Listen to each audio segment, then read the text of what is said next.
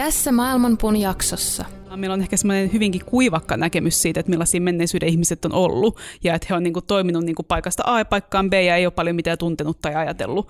Mutta tavallaan sitten kun mennään sinne lähteelle itsessään, niin siellähän on ihan täys ihmisyyden kirjo.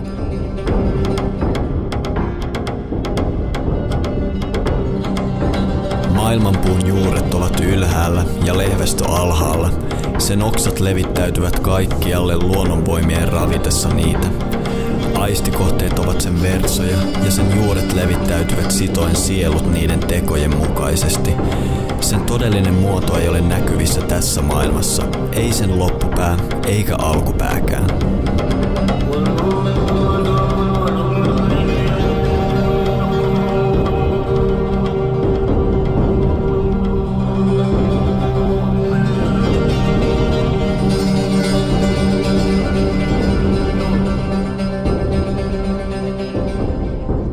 Tervetuloa kuuntelemaan Maailmanpuuta, podcastia, jossa tutkimus ja traditio vääntävät kättä.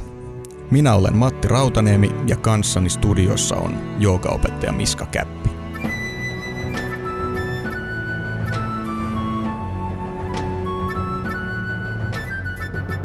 Viikingeistä, samuraista, assasiineista, temppeliherroista, ninjoista ja muista historiallisista soturiheimoista on kerrottu tarinoita jo vuosisatojen ajan. Kuten muinaisiin joogeihin, myös sotureihin liittyy mystiikkaa, legendoja ja suoranaisia väärinkäsityksiä. Tämänkertaisessa jaksossa keskustelemme uskontotieteilijä Karoliina Kouvolan kanssa soturikulttuurien henkisistä ja myyttisistä ulottuvuuksista – sekä tietysti siitä, mitä yhteistä taistelutaitojen vaalimisella on joogan kanssa. Miksi soturit kiehtovat? Onko joogaan yleisesti liitetty pasifismi pelkkä myytti? Mitä Krishna sanoi Arjunalle taistelukentällä? Onko pysyvä rauha mahdollista tai edes tavoittelemisen arvoista? Tervetuloa mukaan keskusteluun sodasta ja rauhasta.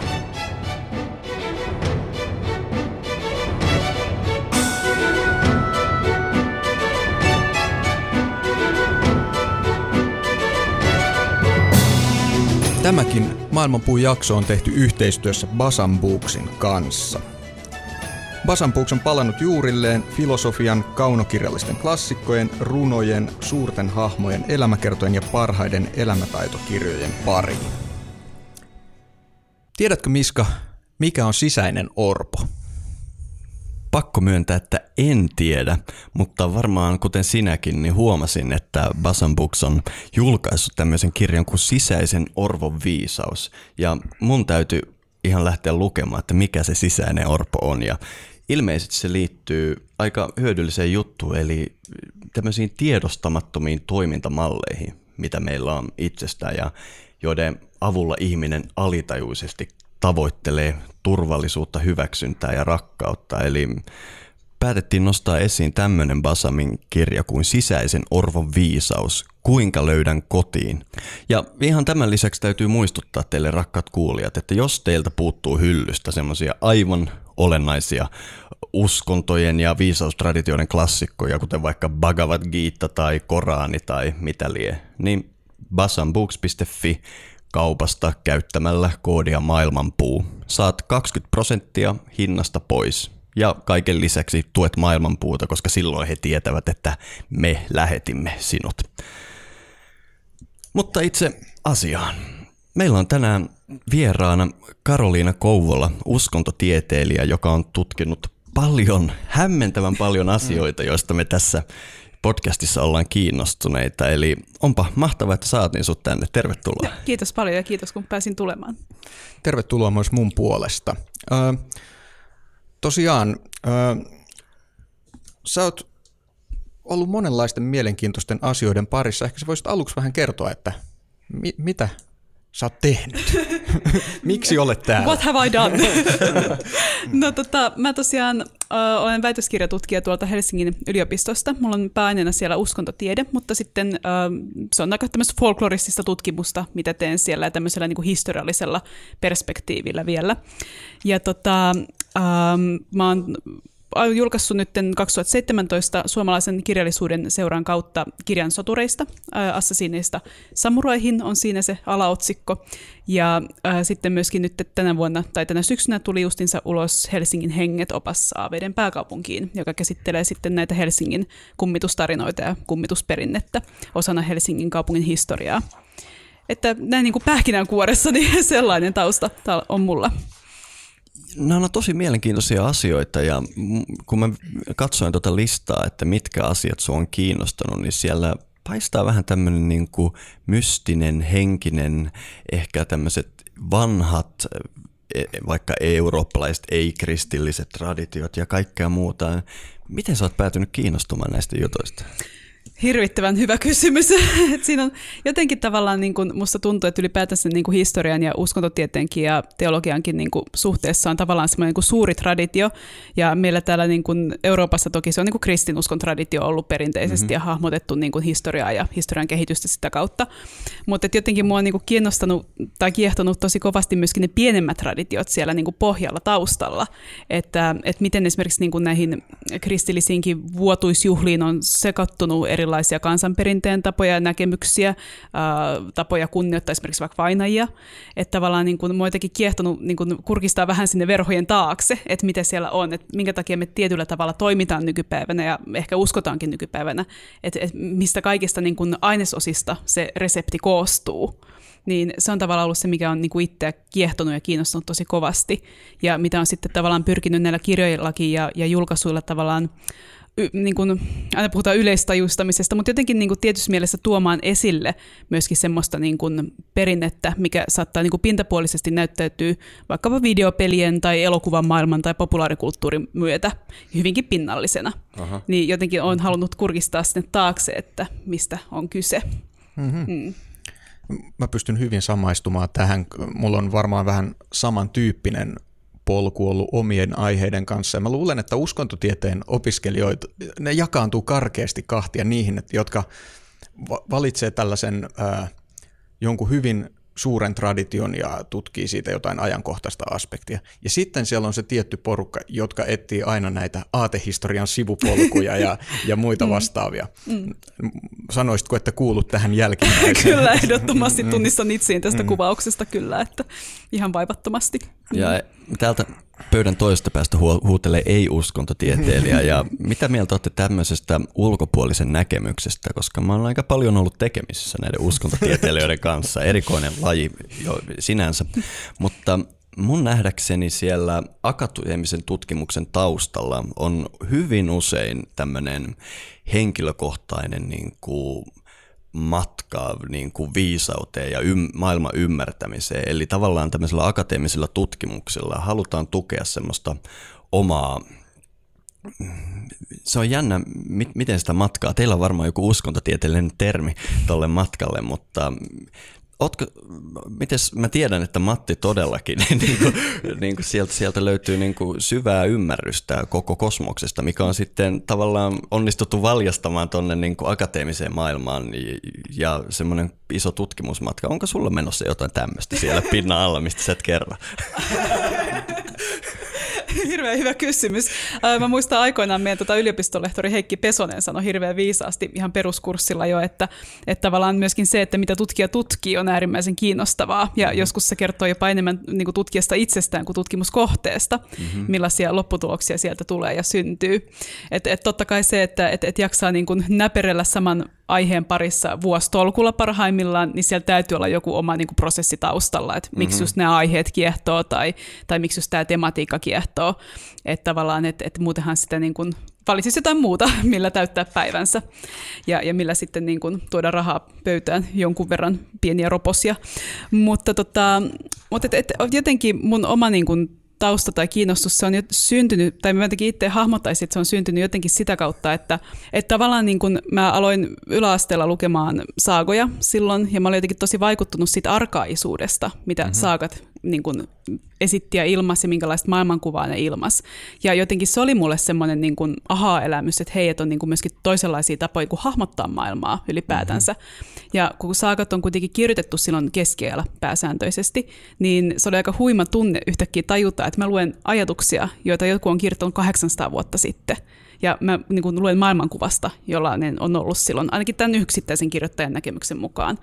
Et, et se oli niin kuin todella kiehtova ajatus, ja mä luulen, että siitä se oikeastaan lähti ja myöskin hahmottumaan sitä kautta, että, että niin kuin nykypäivänäkin me puhutaan, niin kuin, että se oli ihan berserkkinä siellä ja, mm. ja niin kuin puhutaan semmoista berserkkiraivosta. Että välttämättä, niin kuin, että sitä sanaa voidaan käyttää hahmottamatta toki, että siellä on ehkä joku tämmöinen mahdollisesti historiallinen soturiryhmä taustalla. Mm-hmm.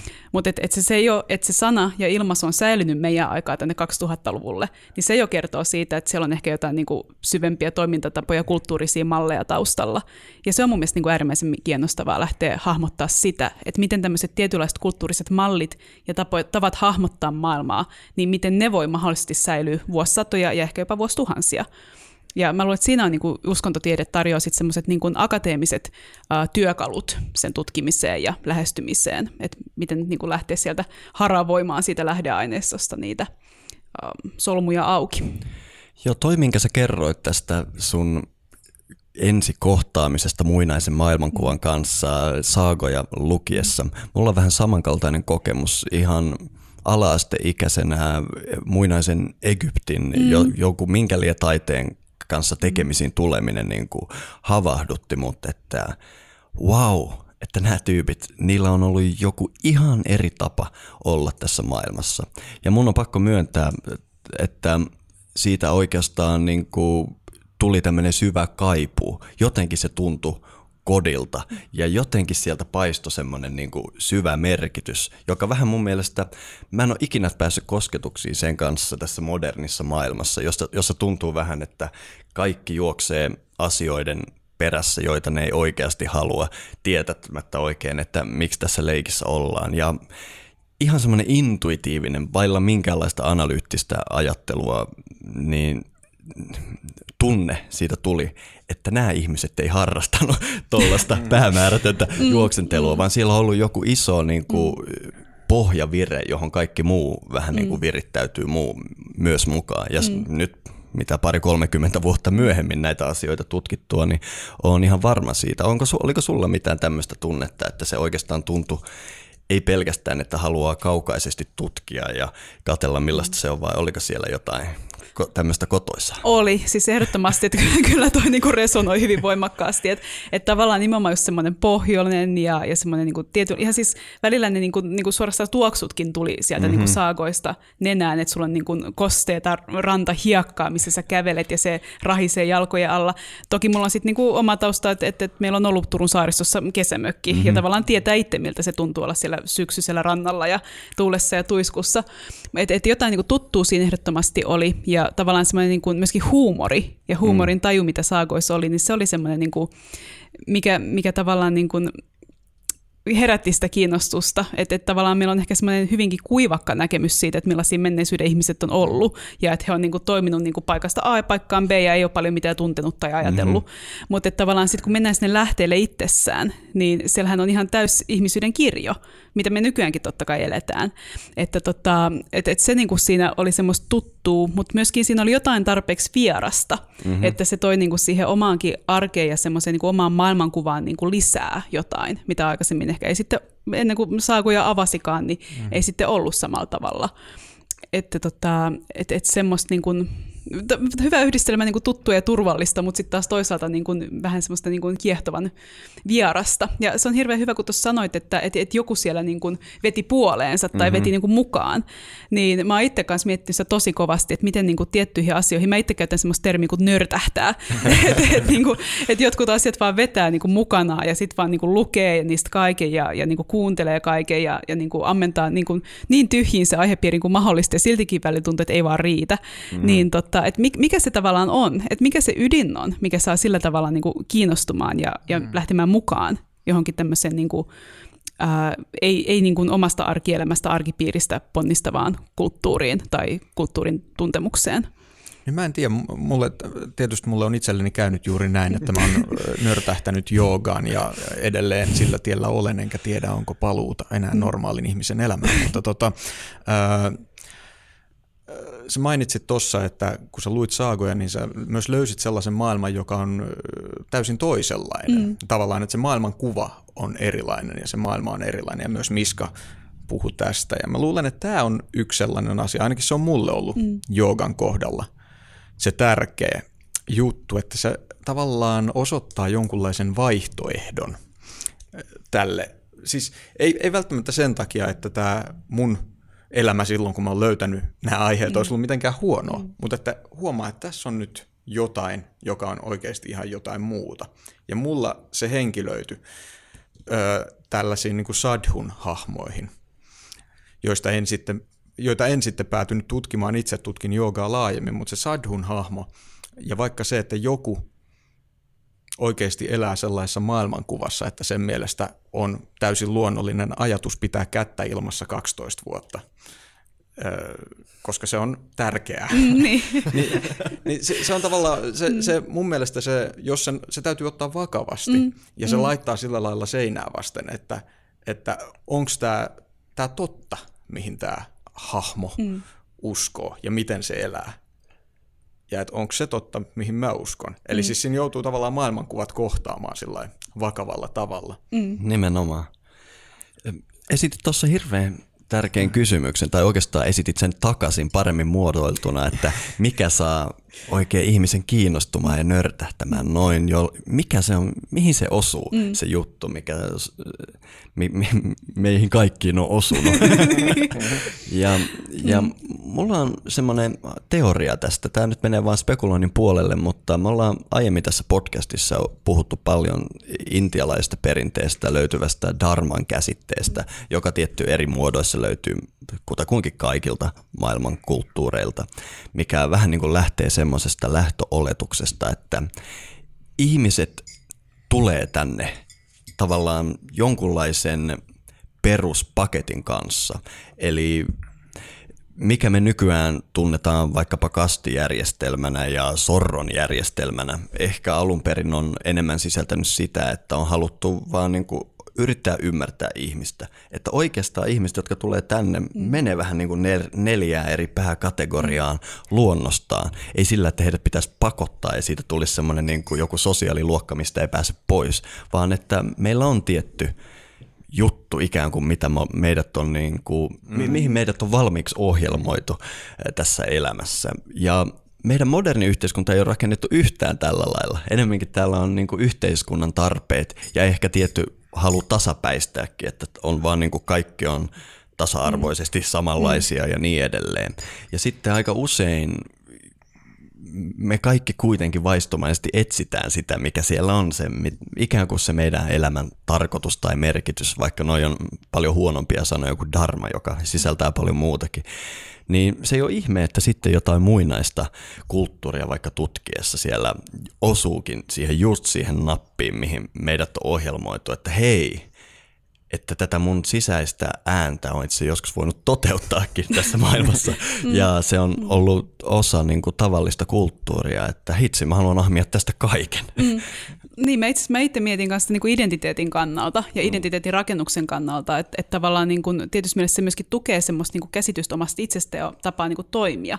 Mm. Niin kuin tavasta toimia, että, että tavallaan niin kuin, ähm, esimerkiksi mun viimeisen nörtähdys on ollut japanilainen rockmusiikki, mä oon niin täysin imaistunut mukaan. Ja, ja tota, mutta että mä huomaan, niin kuin, että se on esimerkiksi just ollut yksi semmoinen, se on hirveän hyvä esimerkki siitä, että miten niin kuin, vaikka elämässä on niin kuin muuten kaikki ihan mukavasti. Ja tosiaan mm-hmm. niin kuin mhm. tuossa Matti sanoikin, ei ole semmoista niin kuin tarvetta, että nyt joku olisi huonosti, että mm-hmm. nyt täytyy jollain niin kuin korvata tämä tyhjiö sisälläni, mm-hmm. vaan, vaan niin kuin se on enemmänkin semmoinen, niin kuin, mikä on niin kuin tukenut sitä omaa käsitystä siitä, että millainen ihminen mä olen, miten mm-hmm. mä toimin ja, ja miten mä pukeudun, miltä mä näytän. Ja, ja tavallaan niin kuin, että mä luulen, että nämä on nimenomaan semmoisia, tai tämä on niin mun selitys itselleni, että et, et joku niin kuin, että näkee vaikka jonkun dokumentin televisiossa, ja, ja sitten yhtäkkiä niin kuin hahmottaa, että hei, mä haluan tietää kaiken tästä ruusujen sodasta, että on niin kuin, niin kuin mielenkiintoisit ikinä, yeah. ja mä haluan tietää, mistä nämä kaikki ihmiset tähän tuli tähän mukaan, ja juonittelut ja niin edelleen, ja sitten lähtee sinne niin kuin lähteille. Että siinä on joku niin kuin oma prosessi ehkä taustalla, mitä ei itsekään hahmota, että mistä on ihan kyse, mutta et, et se jotenkin niin kuin tukee sitä omaa niin kuin no identiteetti, mä en oikein keksinyt sille parempaakaan sanaa, mutta et semmoista niin kuin käsitystä siitä, että, että millainen Joo. ihminen on. Ja myöskin löytää just tuossa vähän mitä sanoitkin, uusia tapoja myöskin toteuttaa itseään ja, ja tuoda esille niin kuin omia puoliaan. Ja musta tuntuu, että mm. se myös liittyy siihen, mä, san, mä ehkä sanoisin identiteetin sijaan mm. tiedostamaton identiteetti. Joo, Ainakin mulla joo. oli se, että, että enemmänkin mä en tiennyt, mitä mm. siellä mun oman itseni pinnan alla on, ennen kuin törmää jotain, joka niin kuin ikään kuin aktivoi sen, että wow, että tämä on se juttu. Eli jotain tämmöistä. Toi on, toi on hirveän hyvin itse sanallisesti se, mitä mä oon miettinyt, että aivan loistavaa. Kyllä, mm-hmm. kyllä, toi, toi tukee sitä, niin kuin mitä, mitä itsekin on miettinyt. Ja tota, tavallaan se, mitä sitten taas tuossa aikaisemminkin tuli just vähän esille, että miten sitten kuitenkin nämä voi niinku pysyä vuosikymmeniä mm. niinku mukana. Mm. Että osa näistä innostuksistahan sitten vaan niinku sulaa pois, että mm-hmm. et se kestää ehkä pari kuukautta, sitten sä oot lukenut kaiken ja elämä jatkuu. Mm. Mutta sitten, että osasta tulee sitten semmoisia niinku todella niinku tärkeitä tukipilari kuulostaa vähän kliseiseltäkin jopa, mutta siis vähän semmoisia, mihin nojata semmoisia, mm-hmm. niin kuin, että hei, että tämä on tässä ja, ja tämän, tämän asian kanssa on hyvä olla. Niin, tota, niin sekin on minusta mielenkiintoista, miten, miten semmoiset niin kuin, vie ihmiset mukanaan ja, ja tavallaan, että mihin niin kuin, mm, tarpeisiin ne vastaa silloin. No, mua kiinnostaa ehkä siirtyä tästä tänne kun vähän mainittiin Egyptiä ja Intia ja, ja saagoja, niin tänne kotimaan puolelle, joka on myös meillä ollut suuren kiinnostuksen kohteena tässä podcastissa. Nimittäin sain tietää, että sä tällä hetkellä teet väitöskirjaa, joka liippaa aika läheltä länsisuomalaista tietäjälaitosta, joka kiehtoo mua ihan valtavasti. Minkälaista tutkimusta sä teet sillä saralla? Joo, eli tosiaan mä teen tämmöistä ihan artikkelimuotoista väitöskirjaa aiheesta, ja mun tavoitteena on niin kuin tarkastella tätä Suomen länsirannikon äh, kulttuuriperintöä nimenomaan parantamisen näkökulmasta ja nimenomaan sillä tavalla, että mä otan nämä kieliryhmät, ruotsinkielisen ja suomenkielisen niin kuin rinnakkain tarkasteluun. Että aikaisemmissa tutkimushistoriassa näitä niin kuin, kieliä on tarkasteltu erillään mm. ja se näkyy muun muassa, että miten sitä aineistoa on kerätty, että miten on niin kuin se kansanperinteen aineisto koottu, niin se on myöskin ollut niin kuin eroteltu kielittein mm. jo lähtökohtaisesti. Mm-hmm. Ja mun mielestä se on äärimmäisen mielenkiintoista, että miten niin kuin saman alueen, maantieteellisen alueen ja siis saman aikakaudenkin aineisto, miten se on niin kuin, pst, vähän niin kuin revitty mm-hmm mm-hmm. niin kuin erillensä.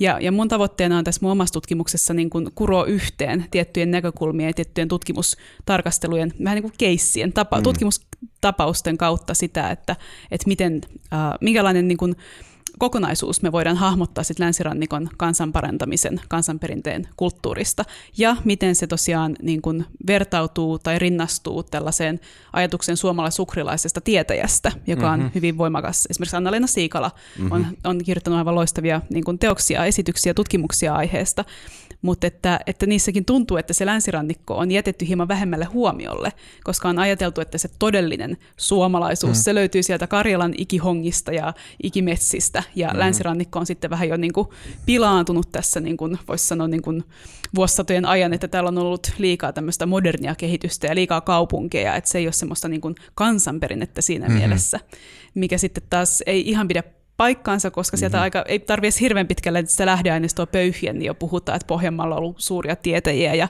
tiedetään nimeltäkin myös, ja niistä itse asiassa tehdään tällä hetkellä myöskin toista tutkimusta näistä Pohjanmaan niin kuin suomenkielisistä tietäjistä, mm-hmm. että, tota, että selvästikin se länsi on niin kuin tullut vähän enemmän nyt siihen niin kuin tutkimuksen kohteeksi sen Itä-Suomen rinnalle ja tämmöisen niin kuin Itämeren suomalaisen perinteen rinnalle. Et tosiaan nyt tällä hetkellä työstän artikkelia noidannuolista tai tämmöisestä niin kuin sanotaan uskontotieteessä hienosti tautiprojektiileistä, että tavallaan niin kuin, että, että miten niin kuin ajatellaan, että tämmöinen tauti voi yhtäkkiä iskeytyä ihmiseen, mm-hmm. että mistä se on tullut ja kuka sen on lähettänyt ja, ja tota, usein mä, se on sitten ollut pohjoinen, josta se tulee se tauti ja tuulen mukana ja vielä usein sitten tämmöinen, niin kuin toiseutetaan näitä niin kuin lappalaisia, nykyään toki puhutaan saamelaisista, mutta että lähdekirjallisuus mainitsee, mainitsee niin kuin lappalaiskäsitteellä, niin tavallaan niin, niin tehdään semmoista niin kuin, vähän semmoista niin kuin dikotomiaakin sen kanssa, niin kuin me ja muut, mm-hmm. mikä näkyy myös ihan tässä niin kuin kansan, mm-hmm. runo, kansan parannusaineistossa. Että tavallaan se on niin kuin semmoinen, minkä kanssa mä nyt tällä hetkellä teen niin kuin aktuaalisesti eniten töitä. Tota, kuten mainitsit tuossa, niin tosiaan äh, suuri osa tästä tietäjälaitosta ja tällaista koskevasta tiedosta koskee just ennen kaikkea Itä-Suomea. Sun tutkimus on kesken vielä, mutta voitko sanoa, että onko tässä, onko ne enemmän samankaltaisia vai eri, erikaltaisia tota, lännen ja idän välillä nämä Uh, niissä on aika paljon eroja. Mm-hmm. Että täytyy kyllä siis sanoa ihan rehellisesti, että, että, tota, että lännessä kyllä tosiaan se näkyy tosi voimakkaasti niin kuin esimerkiksi niin kuin kristiuskon vaikutus, että, että sinne niin kuin, semmoiset tietyt hahmot, mitä on sitten Itä-Suomessa mihin on vedottu esimerkiksi just Väinämöinen tai Ilmarinen, niin ne on sitten Länsi-Suomessa vaihtunut Jeesukseen ja Mariaan. Mm. Et se, on, se on kyllä ihan selvä. Mutta että tota, mut siinäkin näkyy siinä aineistossa ihmisten liikkuminen. Että et siellä on niin semmoisia tietynlaisia vaikka tulen syntyyn liittyviä ähm, parannusloitsuja, parannuskertomuksia, jotka on hyvinkin samankaltaisia sitten sinne itäänpäin. Mm. Että tavallaan, että sekin on niin kuin semmoinen kysymys, mikä on ihan hyvä kyseenalaistaa tai näkemys, että, että, että ihmiset ei ole niin kuin liikkunut nököttänyt paikoillaan, vaan ihmiset on aina liikkunut vuosisatoja ja niin kuin tarinat on siirtynyt ja puheet on siirtynyt. Ja, tota, ja se, mikä mua niin kuin myöskin kiehtoo siinä aineistossa, on se kaksikielisyys. Et, et sen lisäksi, että ne on niin kuin toki siis tutkittu erillään, mutta sä voit löytää niin kuin ihan loitsustakin niin kuin vaikka huonoa suomea, mit, mm-hmm. mitä on niin kuin ruotsinkielisestä loitsusta, että, että siinä aineistossa on myös sekoitettu eri kieliä. Ja se on musta äärimmäisen kiehtovaa, että koska kyse mm-hmm. on kuitenkin siitä, että miten me kommunikoidaan tuon puoleisen kanssa, miten me pyritään vaikuttaa yliluonnolliseen ja tämmöiseen niin kuin vielä vahingoittavaan yliluonnolliseen, niin, niin se kieli on mun mielestä siinä kaksikielisellä alueella todella mielenkiintoinen kysymys. No sä sanoit, että toi mm. aineisto on niputettu kahteen mm. ikään kuin eri mm. pinoon, riippuen siitä, onko se suomen vai ruotsinkielistä. Mm. Mitäs tässä vaiheessa sä sanoisit siitä, että se tuolta länsirannikolta tallennettu aineisto, kuinka paljon nämä eri kieltä aineistot niin kuin leikkaa toisia? Onko kyse niin kuin todella kahdesta eri perinteestä vai onko se vain kahdella eri kielellä kuvailtu mm. vähän niin kuin sitä samaa mm. perinnettä? Sekä että. Mä uskaltaisin mm. sanoa jo tässä vaiheessa, että, että tota, sieltä löytyy niin kuin samanlaisia esimerkiksi niin kuin uskomustarinoita, jotka on niin kuin tuntuu, että siinä on vaan kieli vaan vaihtunut, mutta että, että sama niin kuin hahmo esiintyy, niin kuin, sama, siis sama tarina, juonikaava esiintyy niin kuin kummassakin kielessä.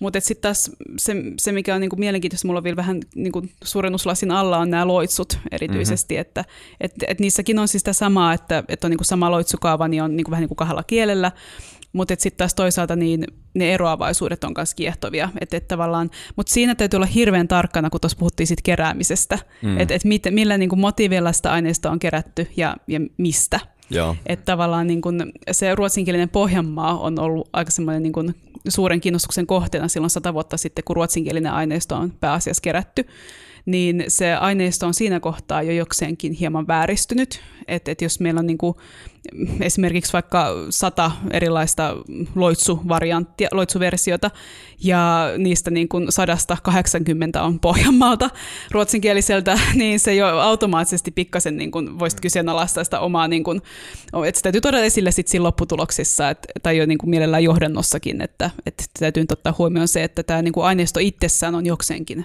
niin uh, vääristynyt on tosi voimakas sana, mutta, mutta niin kuin, se ei anna ehkä ihan sitä koko kuvaa itsessään. Joo. Ja se on jotain semmoista, mikä täytyy sitten niin kuin jollain tavalla niin kuin tutkimuksellisesti ratkaista se ongelma, että miten tehdä töitä aineiston kanssa. Voisin kuvitella hyvin, että teidänkin aineistojen kanssa vähän vastaava ongelma on ollut, että, mm-hmm. että se on hyvin fragmentaalista mm-hmm. ja täytyy aina kiinnittää huomiota siihen, että kuka sen on kerännyt ja milloin ja millä niin kuin, kriteereillä ja periaatteilla.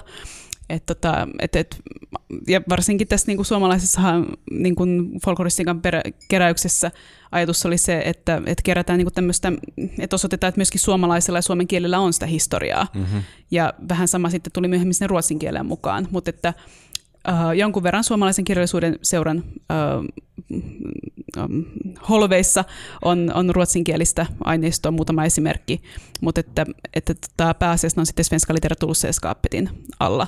Mutta että toki ihmiset on silloinkin tuntenut toisensa ja Karle Kruun on, on tämmöinen suuri nimi, niin hän on, mm-hmm. hän on sitä ruotsinkielistäkin silloin ollut niin kuin auttamassa kokoamaan. Että, et siinäkin on, niin kuin tuossa puhuttiin aikaisemmin luokittelusta ja ihmisten luokittelusta tiettyihin karsinoihin ja, mm. ja roolimalleihin ja odotuksiin niin vähän samankaltaisesti myöskin sitä niin kuin kansan uskoaineistoa on pyritty niin kuin jäsentämään mm, niin kuin roolittamalla sitä, että tavallaan et, et ei ole niin kuin hahmotettu sitä aineistoa itsessään, vaan se on pyritty niin kuin laittamaan otsikoiden alle, että mikä on nyt mitäkin parannusta, ja vähän ehkä sitten tehty siinä niin kuin, ähm, väärinkin sitä aineistoa kohtaan, että, että se on niin kuin, yksi haaste tässä niin kuin koko jutussa, että jos haluaa tutkia esimerkiksi noidan nuolia, niin, niin täytyy sitten vähän katsoa, mitä muutakin aineistoa siitä löytyy, että, että ne ei välttämättä mm. löydy nätisti sieltä otsikon noidan nuoli alta.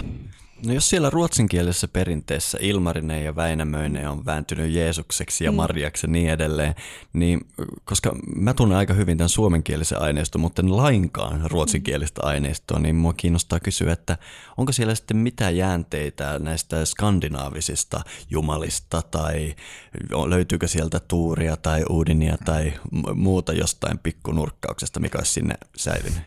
Kylläpä sieltä saattaa.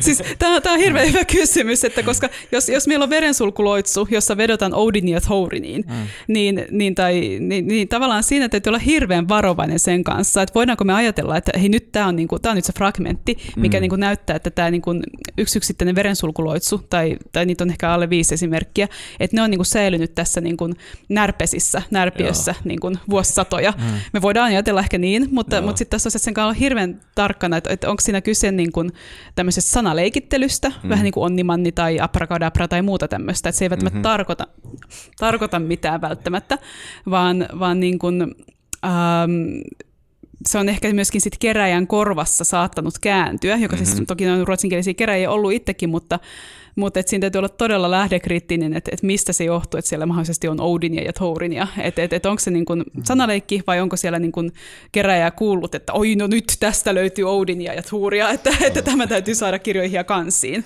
Mutta se on hirveän vaikea sitten niin todentaa sitä, koska eihän niin välttämättä, jos ei löydy niitä muistiinpanoja ja niitä kertomuksia sieltä kenttämatkalta, niin, niin me ollaan aika hmm. niin uh, ohuilla jäillä. Kyllä, mutta tästä voi varmaan päätellä, että ei niitä nyt ihan siellä, ne eivät ainakaan hallitse tätä ei, ei, ei, valitettavasti. ei, että. Niin. no sitten vaikka näihin noidan nuoliin, jotka sitten on saattanut lähettää joku pohjanakka, harvahammas tai mitä liian sieltä Pohjolasta, ootko sä tutustunut sitten näihin hoitotapoihin ja kaikkeen tällaiseen? Miten se voisit ensinnäkin kertoa, kun tietäjästä puhutaan, ihan ikään kuin se olisi itsestään selvää, mm. kuka ja mikä mm. se tietäjä on. Ehkä valottaa sitä ja sitten myös, että miten tämmöistä noidannuolta on lähestytty siellä? Joo, hirveän hyviä kysymyksiä. Meillä tota, niin kuin, ähm, se tieteen hahmo on hirveän mielenkiintoinen, koska niin kuin, tosiaan meillähän on niin kuin, aika tarkkaankin niin kuin, hahmoteltu, että mitkä on niin kuin, tieteen rooliodotukset idässä ja, ja mitkä on tavallaan ollut hänen niin kuin, toiminta viitekehykset. Mutta sitten taas niin tässä ruotsinkielisellä alueella, niin meillä on hirveän vähän taustatietoa siitä, että, että kuka on ylipäätänsä edes kertonut näitä aineistoja keräjille. Mm-hmm. Et se ei välttämättä niin kuin löydy ainakaan siitä niin kuin pinta, että sitten täytyy mennä sinne muistiinpanoihin ja sinne niin kuin, vähän niin kuin taas verhojen taakse kurkkimaan. Mutta että, että sekin niin kuin, niistä ei välttämättä niin kuin suoranaisesti selviä, selviä tätä, että sitten saattaa niin kuin niissä niin kuin parannustarinoissa saatetaan kertoa, että, että, että häntä ei pystynyt parantamaan edes kylän niin kuin viisas parantaja tai, tai muuta, että se täytyy niin kuin sitä kautta hakea hakea se, että kuka siellä on niin kuin toiminut ja kuka on parantanut. Et toisaalta sitten niin kuin on, on myöskin idässä ja, ja toki lännessäkin ollut sitten tämmöisiä niin kuin tiettyjä parannusloitsuja ja parannustapoja, jotka on ollut niin kuin kaikkien tuntemia. Ja, että tavallaan, et, Mitä tämmöiset olisi? No esimerkiksi justiinsa vaikkapa niin kun, voisin niin kun ajatella, että tämmöiset niin veren sulkuloitsut on voinut Joo. hyvinkin olla semmoisia. Että, että jos jollakulla menee viikate sääreen, niin se on hirveän nopeasti silloin toimittava, että, että saa se niin tyrehytettyä. Ja silloin toki niin kun on, on parempi, että mitä väekkäämpi tämä mm-hmm. niin parantaja on ollut, mitä enemmän hänellä on ollut tämmöistä niin voimaa. Mutta että, että, että se on niin kun esimerkkinä just tämmöisestä niin kun, vähän, että, että miten niin kun, ei nyt kaikki, mutta, mutta et, et sit on niin kun, mikä on ehkä ollut yleisempää kuin sit, että meillä on ollut tämmöinen yksi yksittäinen niin kylän viisas ja kylän Kyllä. vanhi. Et se riippuu aina vähän siitä taudista. Tai sitten jos puhutaan vaikka ähkystä eläimillä, mm. niin sekin on ollut semmoinen, että se on ihan hyvä, että joka talossa nyt joku on osannut niin kuin auttaa sitä eläintä siinä tilassa. Että, että, tota, että sitä on niin kuin odotettukin, että tämmöistä on, on sitten. Mutta tota, nuolin parantamiseen, niin, niin niissäkin niin kuin usein esiintyy tämmöinen hyvin tyypillinen niin kuin parannus magiaan, parannusloitsuihin liittyvä ajatus, että se tauti niin kuin pitää lähettää sinne, missä se on tullutkin. Mm-hmm. Ja meillä Suomessa on tämmöisiä syntyloitsuja, jotka on niin kuin, tavallaan siinä loitsussa itsessään jo kerrotaan, että, että tämä niin kuin väekäs tieteenhahmo tai muu, para, muu parantaja niin on, on tiennyt, mistä tämä tauti on tullut ja silloin se, hän on pystynyt niin kuin ohjaamaan sen takaisin sinne, missä on, on niin kuin lähtöisinkin. Mutta että, että se on yksi tämmöinen, niin kuin miten noidannuoliskin näkyy, että, että jos ajatellaan, että se on tullut pohjoisesta sieltä on toki siis muitakin niin kuin versioita, että mistä ajatellaan, että se noidan on tullut, että, että on voitu ajatella, että se on niin kuin naapurin kateellinen silmä, joka on aiheuttanut sen. Ja itse asiassa se koko noidan nuoli niin kuin tautinakin on hyvin, hyvin epämääräinen. että, tota, että mehän niin kuin mielletään se tämmöisessä niin lumbaakoksi, että, tavallaan niin kuin tuntuu, että ei, että ei jalka liiku ja sattuu kovasti. Mikä on ihan sama siis ajatus siinä, että jotain niin kuin tulee nopeasti ja, mm-hmm. ja sitten ei pysty liikkumaan. Mutta että, että sitten taas tässä niinku kansanperinneaineistossa niin se voi oikeastaan olla ihan mitä tahansa niinku äkillistä tautia. Et ihan ähkystäkin jo puhutaan, niin, tai, tai niinku rutto tai tämän tyyppinen niinku nopea sairaus, joka etenee ja tappaa mm-hmm. kolmessa päivässä, niin sitten se on niinku noidan nuoli. Et sen kanssa täytyy olla tosi, tosi niinku tarkka. Mutta pääsääntöisesti niitä on sitten pyritty, suolaan yksi semmoinen klassikko, millä on pyritty niinku parantamaan tai, tai niinku hoitamaan sitä ongelmaa tautia, että on luettu niitä loitsuja tämmöisen niinku suolaan suolaan tai mm. väkiviinaan ja sitä kautta niin kuin tavallaan sitä ää, ainesubstanssia on pyritty käyttämään sen parantamisen hyödyksi. Et siihen ei enää niin kuin tavallaan se henkilökohtainen väkkyys ei ole ehkä enää niin ollut se tärkein pointti, vaan mm. nimenomaan, että millä, miten sä oot voinut niin kuin auttaa sitä potilasta tai, tai sairasta tai eläintä. Että et tosiaan nämä noidan nuolet on semmoisia vekkuloita, että ne voi sitten osua ihan ihmisiin ja eläimiin, että ne ei hirveästi valikoisi sillä tavalla, että se on niin kuin kohdannut sitten pahimmillaan kaikkia elollisia, paitsi puita. puita, joo. niitä, niitä ei löydy aineistosta. Että. Aivan. Niin, Miska tuossa kysykin jo noista, että löytyykö näitä skandinaavisia vaikutteita sieltä ja ilmeisesti aika vähän siis löytyy, mikä vähän ehkä yllättää mm. minua. Mm. Toisaalta, toisaalta eipä sitä kukaan ole ikinä puhunut, että sitä paljon löytyisikään, mutta, mutta siis jos miettii just tätä ruotsinkielistä vaikutusta mm. siellä ja muuta, niin ja rannikkoalueen sijaintia, niin mm. miksei? Sekin on hirveän tärkeää muistaa, että siinä vaiheessa, kun tämä niin ruotsinkielinen asutus on tihentynyt tässä länsirannikolla, niin siinä vaiheessa puhutaan 1200-luvusta, eli hyvin kristillisestä ajasta. Että se on todennäköisesti yksi syy siihen, minkä takia sitten niin kuin ei ole ihan yksi yhteen siirtynyt mm. näitä tämmöisiä niin kuin ei-kristillisiä Aivan. uskomuksia ja vaikutteita. Joo. Mutta mennäksemme nyt sitten vielä pitemmälle tänne skandinaaviseen suuntaan ja viikinkien suuntaan, niin sä oot myös kääntänyt näitä Joo, saagoja. kyllä, joo. Öö, mitä saagoja? Tuossa jokunen vuosi sitten julkaistiin Finlektuuran kautta äh, tämmöinen saagakokoelma, jossa oli yhtenä käänteenä sen pääotsikko oli Egil Yksikätisen saaga ja muita äh, muinaissaakoja Pohjolasta. Mm. Että tosiaan kun saagathan jaotellaan useampaan eri niin kuin, alalajiin tai, tai niin kuin eri, mm. eri tyyppeihin, niin nämä muinaissaakat on ollut semmoinen yksi, vähän semmoista niin keskiaikaista fantsua. Että sieltä löytyy lohikärmeitä ja sieltä löytyy kääpiöitä ja sieltä löytyy mm. oikeastaan kaikkea, mitä löytyy Tolkieniastakin. Niin, tota, mm. niin siinä oli sitten kääntämässä sen uh, pääsaakan, sen Egil Yksikätisen ja Asmundur Berserkien tappajan saakan. Eli hyvin tämmöinen niin kuin, voimakas maskuliiniseksi miel, miel, mm. helposti mieltyväkin otsikko on ollut tällä saakalla. Mulle tota, itselle tutuin näistä islantilaista saagoista on tämä, mikä se nyt on, missä on tämä Egil Kaljugrimurin joo, poika. Joo. Onko tämä sulle tuttu? On, on kyllä. Joo. Sehän on hirveän kiehtova ja moni, moniulotteinen mm. saaga. Oletko Miska siihen tutustunut ikinä? Mä oon tutustunut jossain kokoelmassa siihen, mutta en, en kyllä nyt muista mitään muuta kuin tämän viehättävän nimen. Joo, ja, ja tota, tota, tosiaan äh, siinähän siis on vaikka mitä jännittävää, muun muassa suomalainen noita, joka mm. juonittelee jossain mm. hovissa ja, ja tota, jossain vaiheessa joku päähenkilöistä raivostuu jonkun pallopelin seurauksena ja mm. tappaa perheenjäseniä. Ja Joo, se on hurja, hurja tarina. Mä Islannissa kävin mm. se, sellaisessa, tota, tai siellä kaupungissa, missä sen kerrotaan tapahtuneen. Mm. Ja siellä ne väittivät, että nämä kaikki tapahtumapaikat ja talotkin on edelleen nähtävissä siellä, mutta tota, en sitten tiedä, mitä mieltä sä oot näiden saagojen historiallisuudesta. No se on hirveän monitahoinen ja mm. mielenkiintoinen kysymys. Että tosiaan saagoissa on hirveän hyvä muistaa, että ne on kuitenkin kirjoitettu pääasiassa useita satoja vuosia näiden oletettujen tapahtumien jälkeen, että niitä ei ihan sillä niin kuin suorana dokumentaationa mm. pysty, pysty ottamaan. Ja toki maantieteellisestikin niin kuin niistä on aika suuri osa on kirjoittu Islannissa, mm. joka sitten vie, niin kuin, niin kuin tuossa sanoitkin, niin vie ihan suht autenttisille niin kuin tapahtumapaikoille. Mutta että, että se, on, se on hirveän monitahoinen kysymys. Että aika paljonhan sitä on tutkittukin, että kuinka paljon niissä on esimerkiksi tämmöistä niin suullista perimätietoa, mitä ei sitten löydy mistään kirjallisista lähteistä. Mutta sitten meillä on ihan siis suoria kirjallisiakin lähteitä, mitkä voidaan johtaa. Että joku saakakirjailija, jotka usein jää myöskin nimettömiksi, lukunottamatta ehkä tätä suurta Snorri Sturlusonia, mutta että usein he jää anonyymiksi kirjoittajiksi, että me oikeastaan tiedetään, mikä heidän taustansa on tai mistä he tulee, mutta he on kuitenkin pystynyt käyttämään esimerkiksi antiikin kirjoituksia. Ja muun muassa, jos mun muisti nyt ei ihan täysin petä mua, niin meillä on myöskin Aleksanteri Suuresta tämmöinen niin kuin saaga, ja mm-hmm. mikä kertoo hänen elämästään ja teoista, että, että se, on, se on todella niin kuin monitahoinen kirjallisuusryhmä. Mm-hmm ryhmä nämä muinaissaakat. Ja tosiaan nämä niin kuin kaikki lähteet ja purot, mistä ne saakat on kirjoitettu, niin ne aika hyvin sotkee sitä kuvaa lisää, että kuinka niin kuin todellisena, historiallisena me voidaan niitä pitää. Mm-hmm. Et se, on, se on aika hankala kysymys. Että tämmöinen niin hyvin tämmöinen tutkijapoliitikkomainen vastaus tähän, että, että, tota, että, että jotain varmasti siellä on niin kuin tämmöistä niin kuin, uh, suullista perimätietoa, että, että täällä on ollut tämmöinen tämmöinen tyyppi, joka on tehnyt mm. näitä asioita, mutta että niin kuin kaikki hyvät tarinat, niin siihen on sitten lisätty sitten aineksia, mikä, mm-hmm. mikä sitten tekee siihen ihan omanlaisensa. Mutta menee ja tiedä, siis kyllähän osa islantilaisista niin kuin ymmärtääkseni laskee ihan, ihan omankin niin kuin tämmöisen niin kuin taustansa ihan näihin ensimmäisiin 900-luvulla Islantiin tulleisiin mm. uh, niin kuin asukkaisiin. Et, et sitä kautta, niin kun, kun tiedetään aika hyvin jo osa niistä nimistä niin, ja on pidetty väestökirjapitoa silloin jo, niin, niin jotain niin kun, semmoista niin kun, ydintä sieltä varmastikin voi hahmottaa.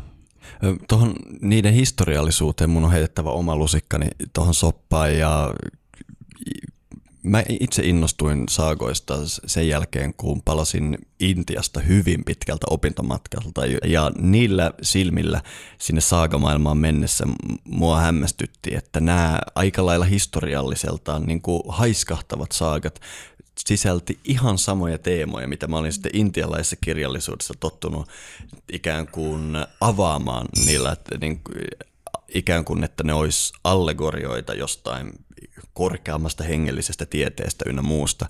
Eli tällä pohjalla mun on hirveän hankala nähdä saagoja historiallisena, mutta tietysti mm. siellä on paljon sitä historiallista kontekstia, missä ne on tullut.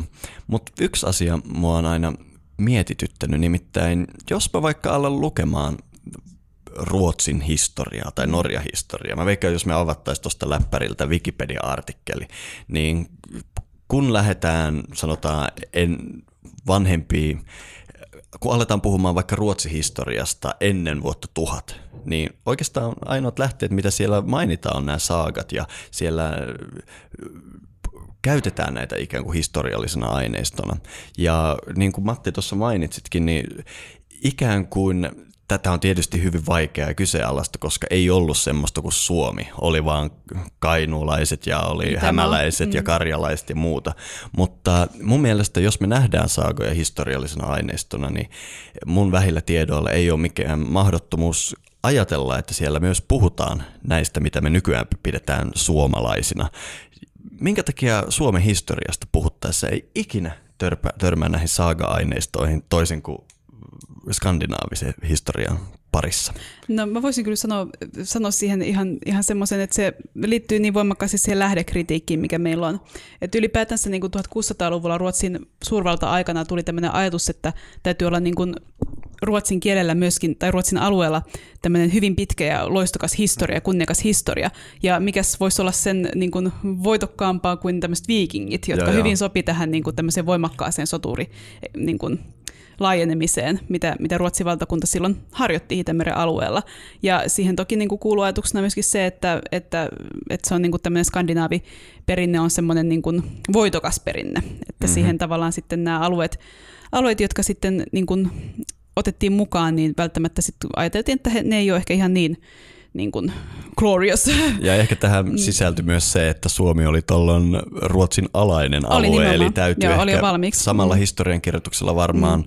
haluttiin myös pyyhkiä pois kaikki kunnia sieltä Suomen historiasta, että mm. Suomi saatiin niin kuin mm. mukavasti sinne istumaan hallitsijoiden alle? No se on, se on hieman, ehkä, ehkä hieman, en ehkä itse allekirjoittaisi tätä tulkintaa ihan, mm-hmm. ihan että, että meillä on tosiaan nämä finnerit, jotka mainitaan näissä saagoissa, niin usein niillä on viitattu ihan puhuttu niin kuin tavallaan, tuossa kun aikaisemmin puhuttiin sit toiseuttamisesta ja puhuttiin pohjoisesta ja Pohjolan mm. pitämässä tämmöisenä vaarallisena alueena, niin oikeastaan jo nämä finnurit noudattaa tätä samaa kaavaa. Mm-hmm. Että me ei voida sanoa oikeastaan, että nämä finnurit, jotka saagoissa esiintyy, että ne on suomalaisia. Mm-hmm koska Suom, niin kuin sanoit, niin Suomea ei ollut silloin. Et puhuttiin niin kuin, karjalaisista tosiaan tai, tai muista tämmöisistä niin kuin, sillä nimellä kulkevista ihmisryhmistä. Ja tota, nämä finnerit niin on ajateltu, että ne enemmän niin kuin identifioituisi näihin niin kuin nykyisiin niin kuin saamelaisiin. Mm-hmm. Että, että ajatus on tosiaan se, että, että niillä on finnureilla usein, mitä tuossa mm. Mattikin sanoi, niin että on ollut hovissa tämmöinen noita, mm. joka on sitten siellä vedellyt naruja ja, ja, ja muistaakseni ollut ihan vaikutusvaltainenkin henkilö tässä saakassa. Niin vähän samalla tavalla niin, niin tämmöiset taikakeinot ja taikakonstit on usein liitetty näihin finnureihin. Joo.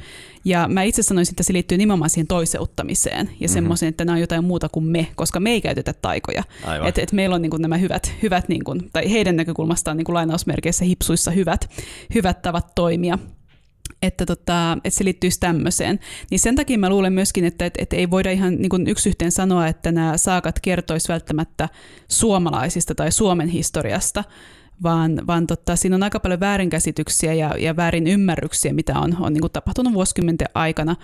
Ja sitten taas niin tämä Snorri Sturluson, joka myöskin aikaisemmin tässä keskustelussa kävi vilkuttamassa hieman ohimennen, niin, niin hän on tosiaan tehnyt tämmöisen niin kuin Norjan kuninkaista, kirjoittanut tämmöisen niin kuin, mm-hmm. taustatuksen, mitä sitten jossain vaiheessa käytettiin ihan niin kuin historiallisena niin kuin lähdeaineisto, että näin tämä homma meni. Että, mutta mm-hmm. sitten toisaalta kun sitäkin lukee, niin paljastuukin, että kaikki onkin Odinista lähtöisin, että, tota, että, että siihenkin täytyy suhtautua hyvin suurella niin kuin varovaisuudella ja semmoisella niin kuin tarkastelulla, että, että, että menikö nyt ihan tällä tavalla asiat oikeasti, vai, vai voidaanko me esimerkiksi arkeologian keinoin tarkastella jotain niin kuin muita vaihtoehtoja.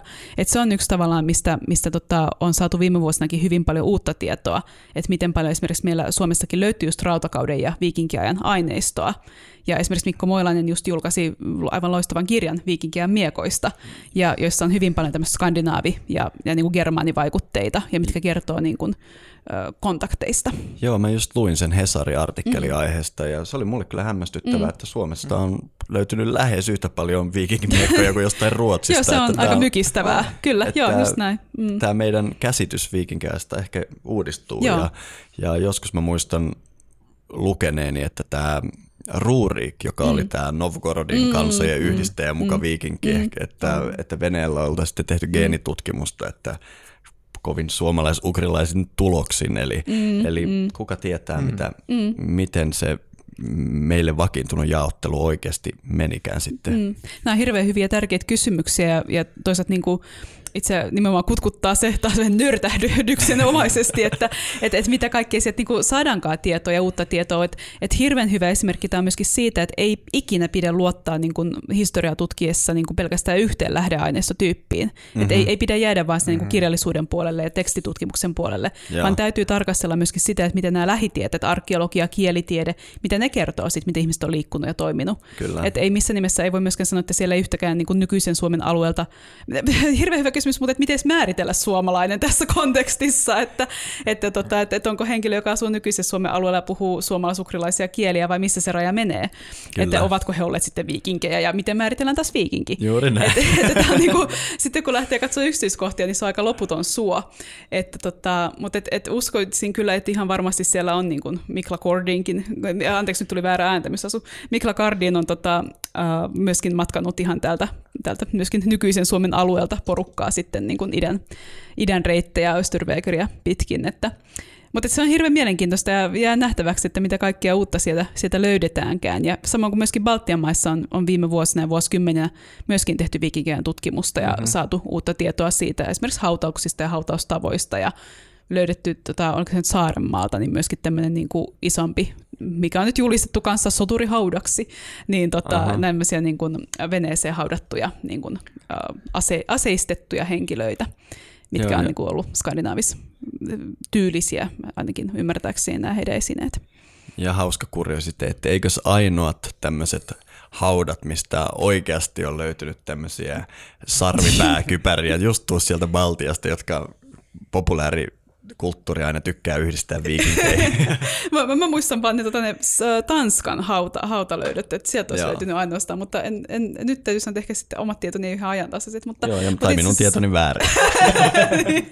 Mutta siis tätä tota Uppsalassa täytyy vielä semmoinen pieni, valitettavasti maks, ei maksettu mainos tähän kohtaan. Saan Uppsala yliopistossa tehdään tämmöistä projektia, joka, joka pitäisi valmistua ihan parin vuoden sisällä, mikä tarkastelee nimenomaan sitä viikinkeä alkua, sitä 700-lukua mm-hmm. Skandinaviassa että, tota, että esimerkiksi tämä Birkan, tämä naissoturi hahmo, mistä uutisoitiin vuosi sitten todella voimakkaasti ja, ja suurella volyymilla, niin, niin, tota, niin se on yksi osa sitä projektia. Että sieltä todennäköisesti tulee taas lisää tietoa, joka mm-hmm. toivottavasti vähän pöllyttää niin kuin aikaisempia tutkimustuloksia. Tosi mielenkiintoista. Mm. Mm. Nyt me ollaan päästy aika hyvin jo lähelle tätä meidän varsinaista aihetta tänään. eli eli tota, sana soturi on käynyt toistumaan yhä enemmän tässä keskustelussa. Ja tosiaan sä oot, Karolina, viime vuonna julkaissut mm. kirjan Soturit, Kyllä, joka joo. on tullut SKSn kautta. Ja siinä myös käsitellään näitä viikinkejä mm. hyvin laajalti. Ja myös viittä muuta soturikulttuuria. Kyllä. Jotka kuulijoiden tiedoksi on viikinki berserkien lisäksi siis assassiinit, temppeliherrat, samurait, lakotat ja tugeenit, joista viimeiseen me varmaan tänään pane, keskitytään vähän lähemmin, mutta sitä ennen minun kiinnostaisi tietää, että Miksi juuri nämä kuusi? hirveän hyvä kysymys. Ja se on hirveän hyvä, että sain se tugenit kanssa siihen, koska siinä kyllä itsekin huomasin, että nämä tugenit ei nyt suoranaisesti niin kuin istu ehkä semmoiseen niin perinteiseen soturimääritelmään, mikä meillä on. Mm. Että tämä on tosiaan tämä niin kuin kuva, mikä meillä on lännessä on, ja läntinen, läntinen tutkimuskirjallisuus heistä antaa, niin äh, se on hyvin tämmöinen niin kuin mustavalkoinen puhtaasti. Ja, ja siinä tosiaan niin kuin heidät niin kuin nähdään tämmöisenä niin maantierosvoina, jotka viettomia matkustavaisia vaan houkuttelevat ja sitten uhraavat kalille ja, ja tota, syövät sydämiä siellä pitkin Intian valtateitä. Että tavallaan niin kuin se kuva on hirveän värittynyt, mikä, mikä näistä niin kuin tämmöisistä erilaisista soturityypeistä tulee. Ja mä halusin, tai väkivalta ryhmätyypeistä tulee, että mä halusin jotenkin tässä ryhmässä tuoda esille tuttuja hahmoja, niin kuin temppeliherrat nyt on aika mm. niin kuin usein populaarikulttuurissa ja tutkimuskirjallisuudessa näkyneitä, mutta myöskin sitten esimerkiksi niin kuin assasiineja, että mistä, mistä siinä oli niin kuin mahdollisesti kyse, ja vähän tarkemmin tarkastella sitä, ja berserkit myöskin, että tavallaan niin kuin, vähän semmoista niin kuin hakee tuttua, mitä, mikä oli tämä alunkin teema tässä, tuttua, mutta sitten vähän kuitenkin semmoista vähän mm. tuntemattomampaa, mm. ja niin kuin hahmottaa, että mitä se tutkimuskirjallisuus niistä sanoo. Nämä oli myös kaikki sellaisia, missä mun mielestä näitä yhdisti esimerkiksi se, että näihin kaikkiin liittyy joku tällainen henkinen ulottuvuus tai joku tällainen mm, mytologinen mm, ulottuvuus mm. myös. Toki, toki varmasti muitakin soturikulttuureja maailman historiasta löytyy, joihin mm. tällaiset ulottuvuudet mm. löytyy, mutta niin, me, ehkä nämä kaikki näyttäytyy myös tosi paljon niin kuin uskonnollisena mm. veljeskuntana tai mm. jotain tämmöistä. Oletko sä samaa mieltä? No kyllä joo, kyllä siis hyvin pitkälti sen voisi niin kuin allekirjoittaa, että, että, että se vähän yllätti ehkä jopa itseänikin, että, että, tota, että toki sit se on aina hyvä muistaa sekin, että, että sitten kun joku, jonkun näkökulman ottaa, niin helposti se saattaa sitten tuntua, että koko aikahan täältä tulee tätä samaa näkökulmaa tutkivaa, tukevaa tota, ää, näkemystä, mutta että, että kyllä se oli hirveän monessa noissa niin kuin soturikulttuureissa tai väkivaltaryhmissä niin nimenomaan semmoinen hengellinen tai niin kuin jonkunnäköinen tämmöinen tuon puoleiseen liittyvä osuus, mikä nousi esille hyvinkin nopeasti. Ja mä luulen, että se jotenkin liittyy siihen, että, että kyse on niin kuin väkivallasta ja äärimmäisestä väkivallasta, että, että jossain määrin siinä niin kuin on oma henki ollut alttiina, mutta myöskin se toisen henki ollut alttiina. Ja mä luulen, että, että, että jotenkin sitä kautta sitten se äh, jonkunnäköisen jumalhahmon tai jumaluuden niin kuin, toisaalta pyytää apua ja suojelusta, mutta myöskin vähän sitten niin kuin hahmottaa sitä, että mihin, mihin tämmöinen niin kuin väkivallan tuottaminen, tekeminen johtaa että tavallaan niin kuin, että miten sitä oikeutetaan tietysti mielessä myöskin sitten tämmöisillä niin kuin jumalhahmoilla tai mytologioilla, mm-hmm. niin, niin se, mä luulen, että sen takia nämä jotenkin niin kuin kulki yllättävänkin käsi kädessä sitten lopulta. Ja mä tosiaan halusin jotenkin myöskin nämä ryhmät niin kuin kontekstualisoida osaksi sitä omaa yhteisöään niin pitkälti kuin mahdollista niin kuin niiden lähteiden niin kuin, avulla, mitä oli käytössä, käytettävissä. Niin näähän on myös se, sekin näitä ryhmiä mun nähdäkseni kaikkia ehkäpä yhdistää, että ne tavallaan näyttelee sellaista liminaalista roolia mm. tavallaan, että ne on toisaalta perustuu siihen ympäröivään kulttuuriin ja yhteisöön, mutta toisaalta ne on vähän niin kuin ulkopuolella. Joo, kyllä. Mm. Ja vähän siellä sellaisia liikkuu näiden eri maailmojen välillä mm. tavallaan, siis myös sosiaalisesti. Joo, kyllä. Ja t- nämä kaksi asiaa mun mielestä, öö, muun muassa nämä kaksi mm. asiaa, eli tämä liminaalisuus ja sitten, sitten tämä tällainen öö, ku, tota, mytologisuus tai mystisyys, mikä näihin liittää, niin toi mulle hyvin vahvasti mieleen sen, niin kuin minkälaista roolia jooga, joogit mm. näyttelee intialaisessa perinteessä enemmänkin.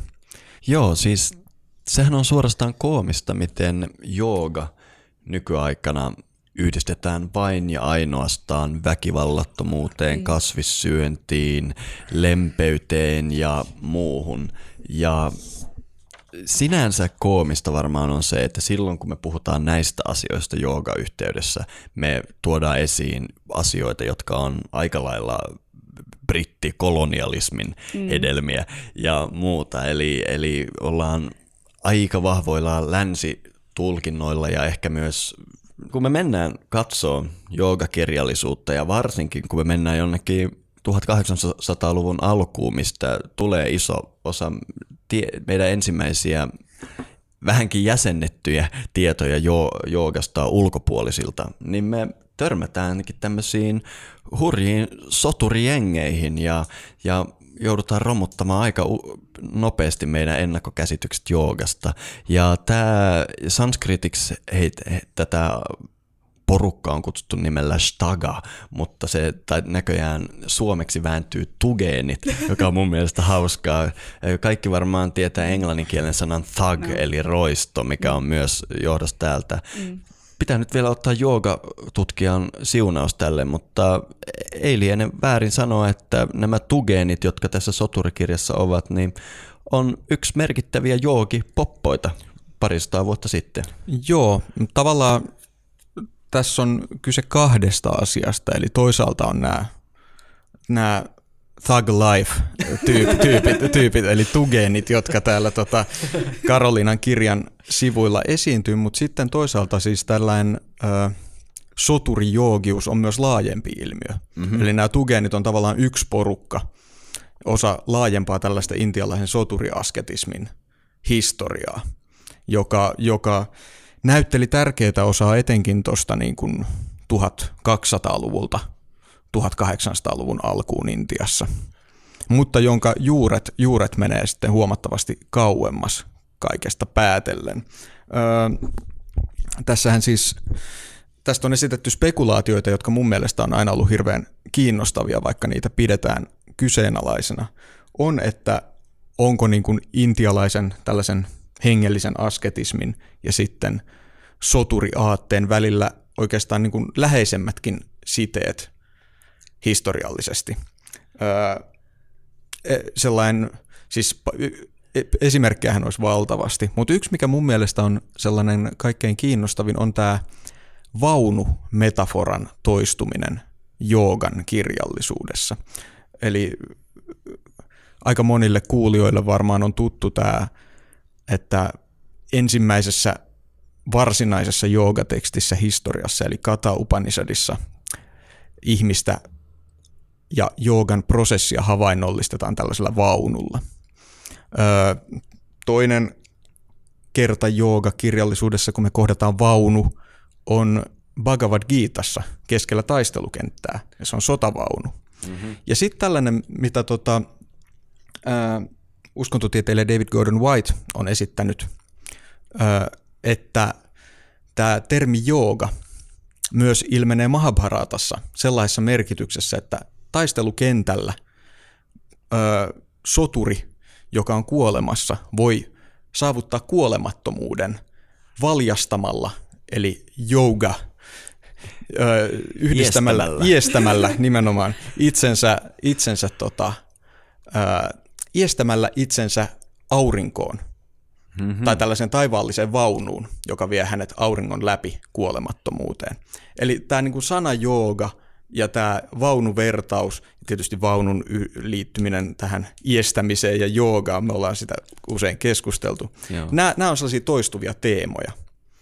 Varmasti niin kuin myös tällaisia ihan huomattavasti konkreettisempia esimerkkejä on enemmän, mutta tällaisella ideota, ideatasolla nämä taisteleminen ja jooga kulkee rinnakkain joogan historiassa hyvin paljon. Kyllä, ja ylipäätään niin kuin joogan terminologia on, on vuotanut tämmöistä niin kuin, mikä, mitä voi helposti tulkita soturisanastoksi.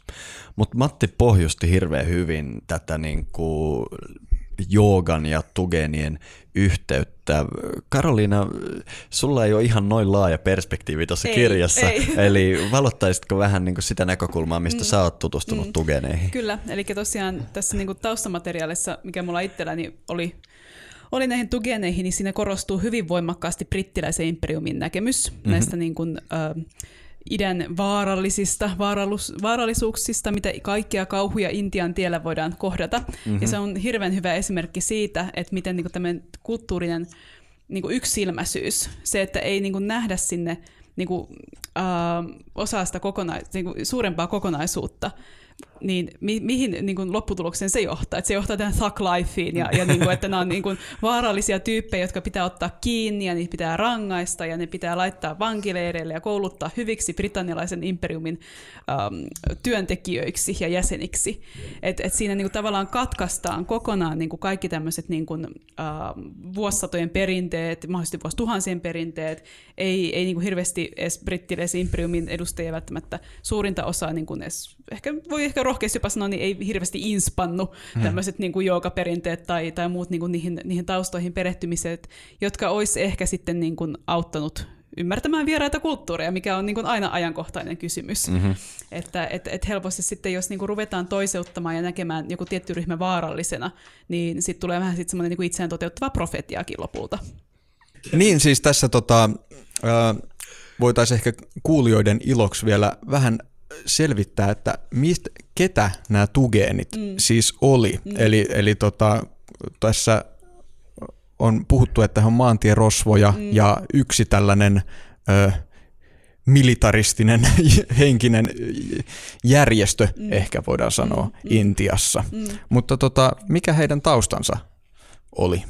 Joo, eli tosiaan niin kun, uh, tämän niin brittiimperiumin näkökulmasta niin, niin he olivat tämmöisiä niin kun, maantierosvoryhmiä, jotka niin kun, mm.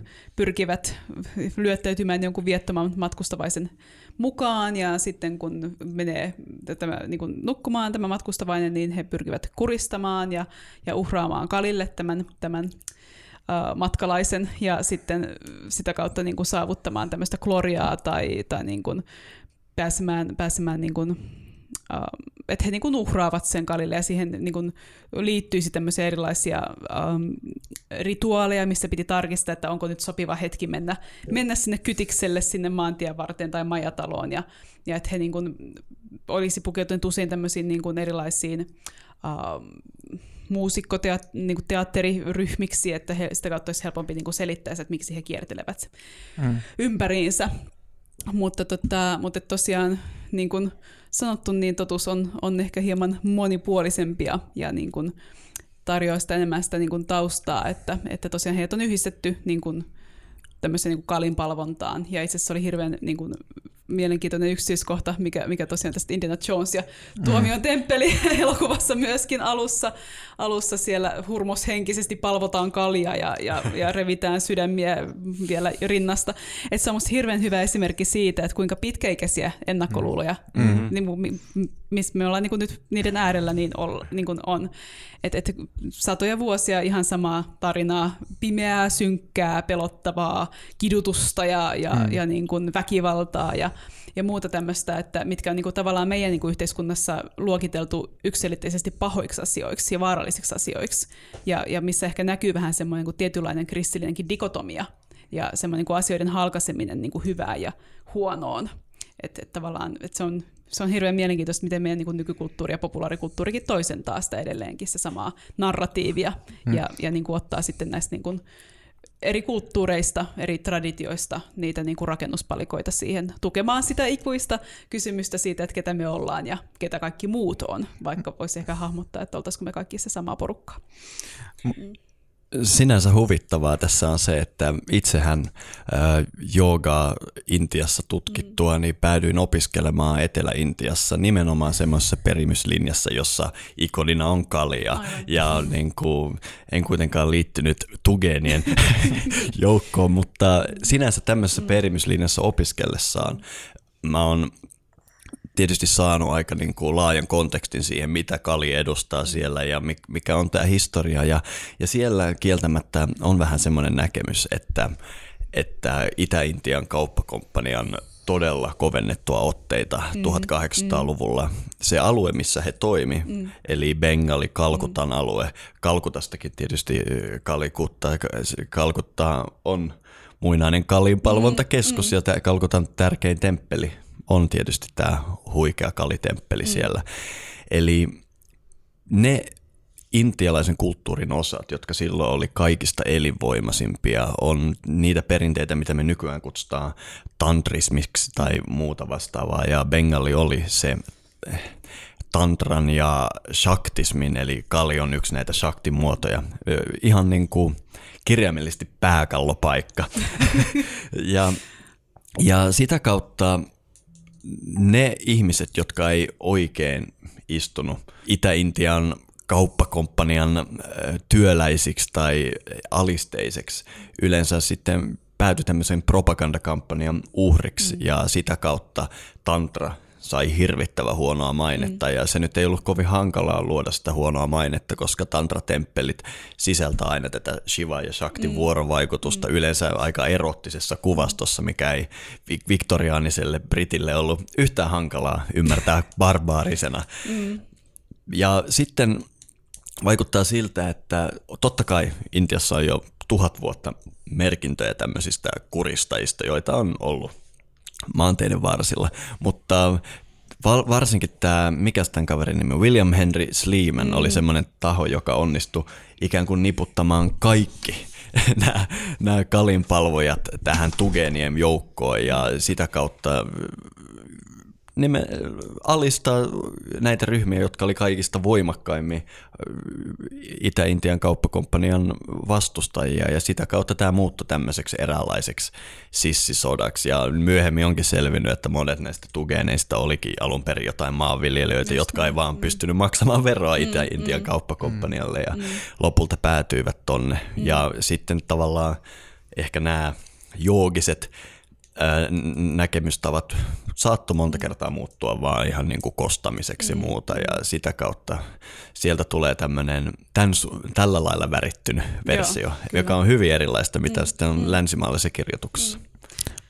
Mutta e, onko kuitenkin niin, että tugeenit oli olemassa tällaisena jonkunlaisena ö, ryhmänä, lahkona jo ennen brittivaltaa kuitenkin. Brittiläiset ei kai koskaan sitä oikein saanut selville Heitä ei kiinnostanut. ei kiinnostanut hirveästi, että, että, niin kuin, että, että heille oli vaan lähinnä niin kuin jotenkin tavoitteena, just mitä, mitä tuli tosiaan tässä edellisessä puheenvuorossa hyvin esille, niin kuin tasapäistää ja nimenomaan myöskin niin kuin, uh, nähdä nämä tiettynä niin kuin tämmöisen niin kuin, uh, uhkaavana porukkana, että, että se ei välttämättä se niinku tausta, että mistä oikeasti on kyse, niin se ehkä ei ollutkaan se niinku mielenkiintoisin siinä vaiheessa, vaan nimenomaan se, että, että kuinka niinku jännittäviä, eksoottisia nämä niin kuin mm-hmm. vieraan, vieraan niin kuin tahon edustajat on. Et, et vähän niin kuin samaa oikeastaan niin kuin tämmöistä eksotisi, eksot, vähän samaa tämmöistä niin kuin vieraannuttamista ja asioiden tekemistä jännittävimmäksi kuin ne ehkä loppupeleissä on ollutkaan, niin oikeastaan kaikissa näissä soturiryhmissä on, mitä niin kuin huomasi. Mm-hmm. Et, et kun puhutaan ihan niin kuin assasiineista esimerkiksi tai samuraista tai muista, niin, niin, tota, niin niihin kaikki jotenkin liittyy semmoista tietynlaista mytologisointia ja semmoista, että, että helposti se niin kuin sokeutuu, että mistä lopulta on ollutkaan kyse ennen kuin mennään sinne. Et esimerkiksi just samuraitten kanssa esimerkiksi vaikka Bushido ja Bushido-perinne.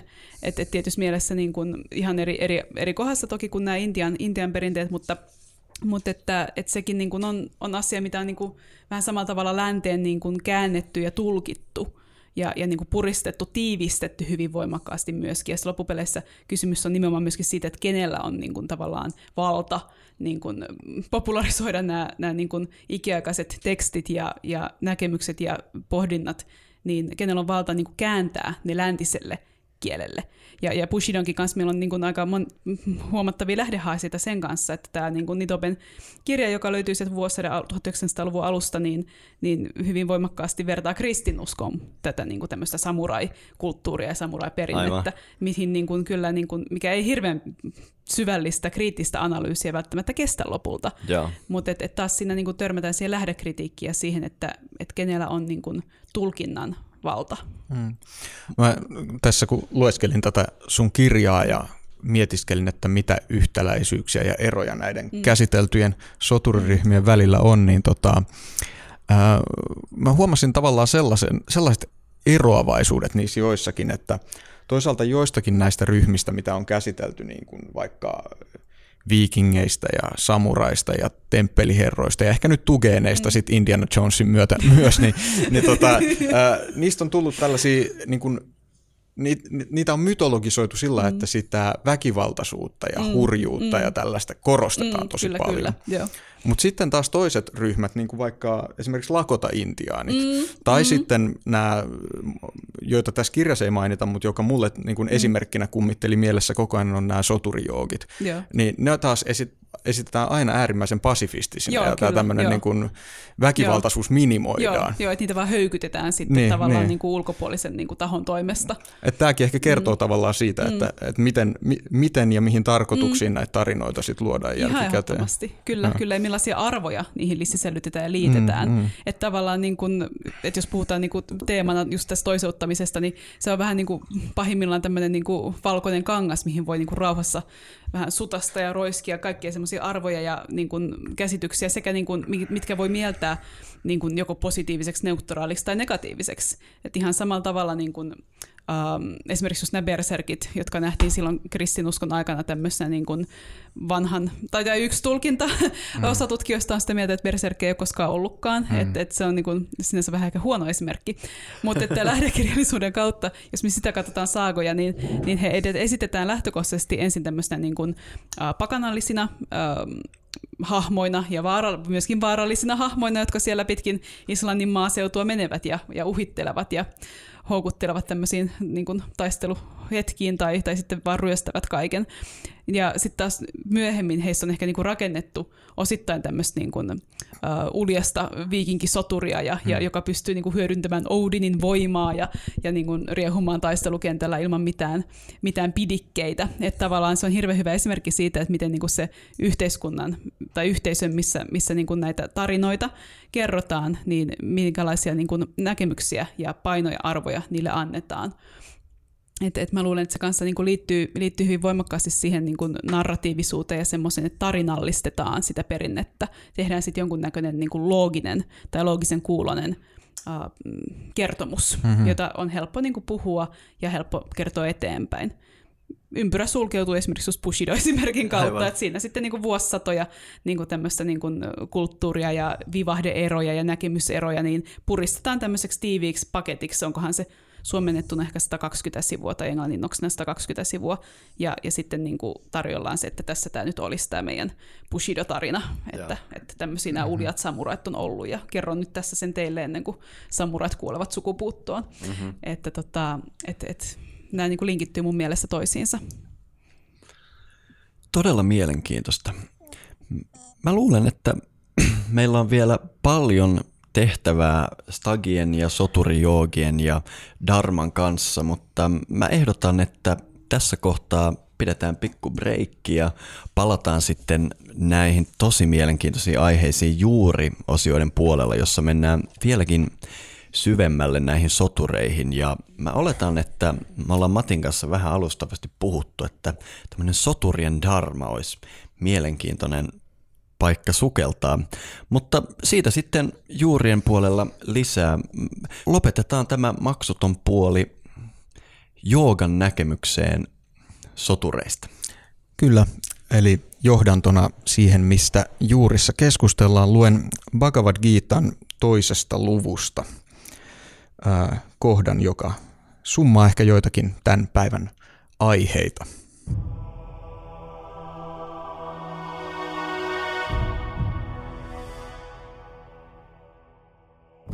Keskity omaan velvollisuuteesi, äläkä vapise sen edessä.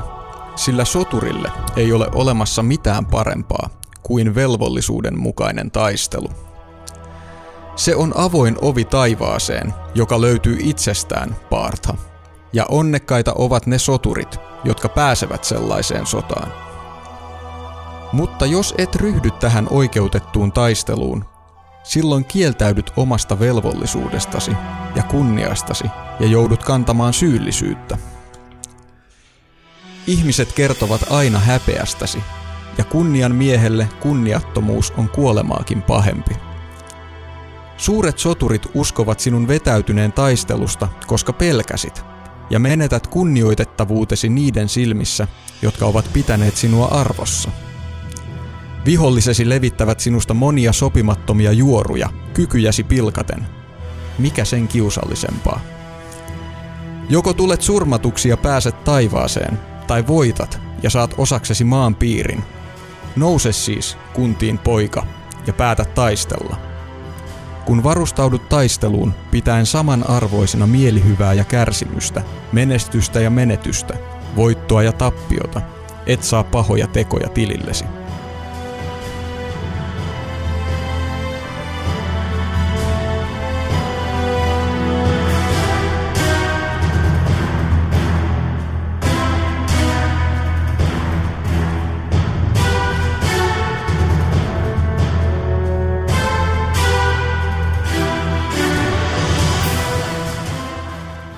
Tervetuloa maailmanpuun juuriin, eli siihen maailmanpuun osuuteen, jossa meidän jäsenet pääsevät asioiden ytimiin. Ja tällä kertaa me ollaan aika mukavasti matkustettu ympäri maailma soturien mukana. Siinä sivussa katseltu suomalaista tietä ja laitosta ja sovitettu yhteen tämä kaikki joogan kanssa. Jos pysytään nyt tässä juuriosuudessa enemmän tuolla joogan maailmassa ja siitä olisi kiva puhua enemmän. Matti, lopetit ton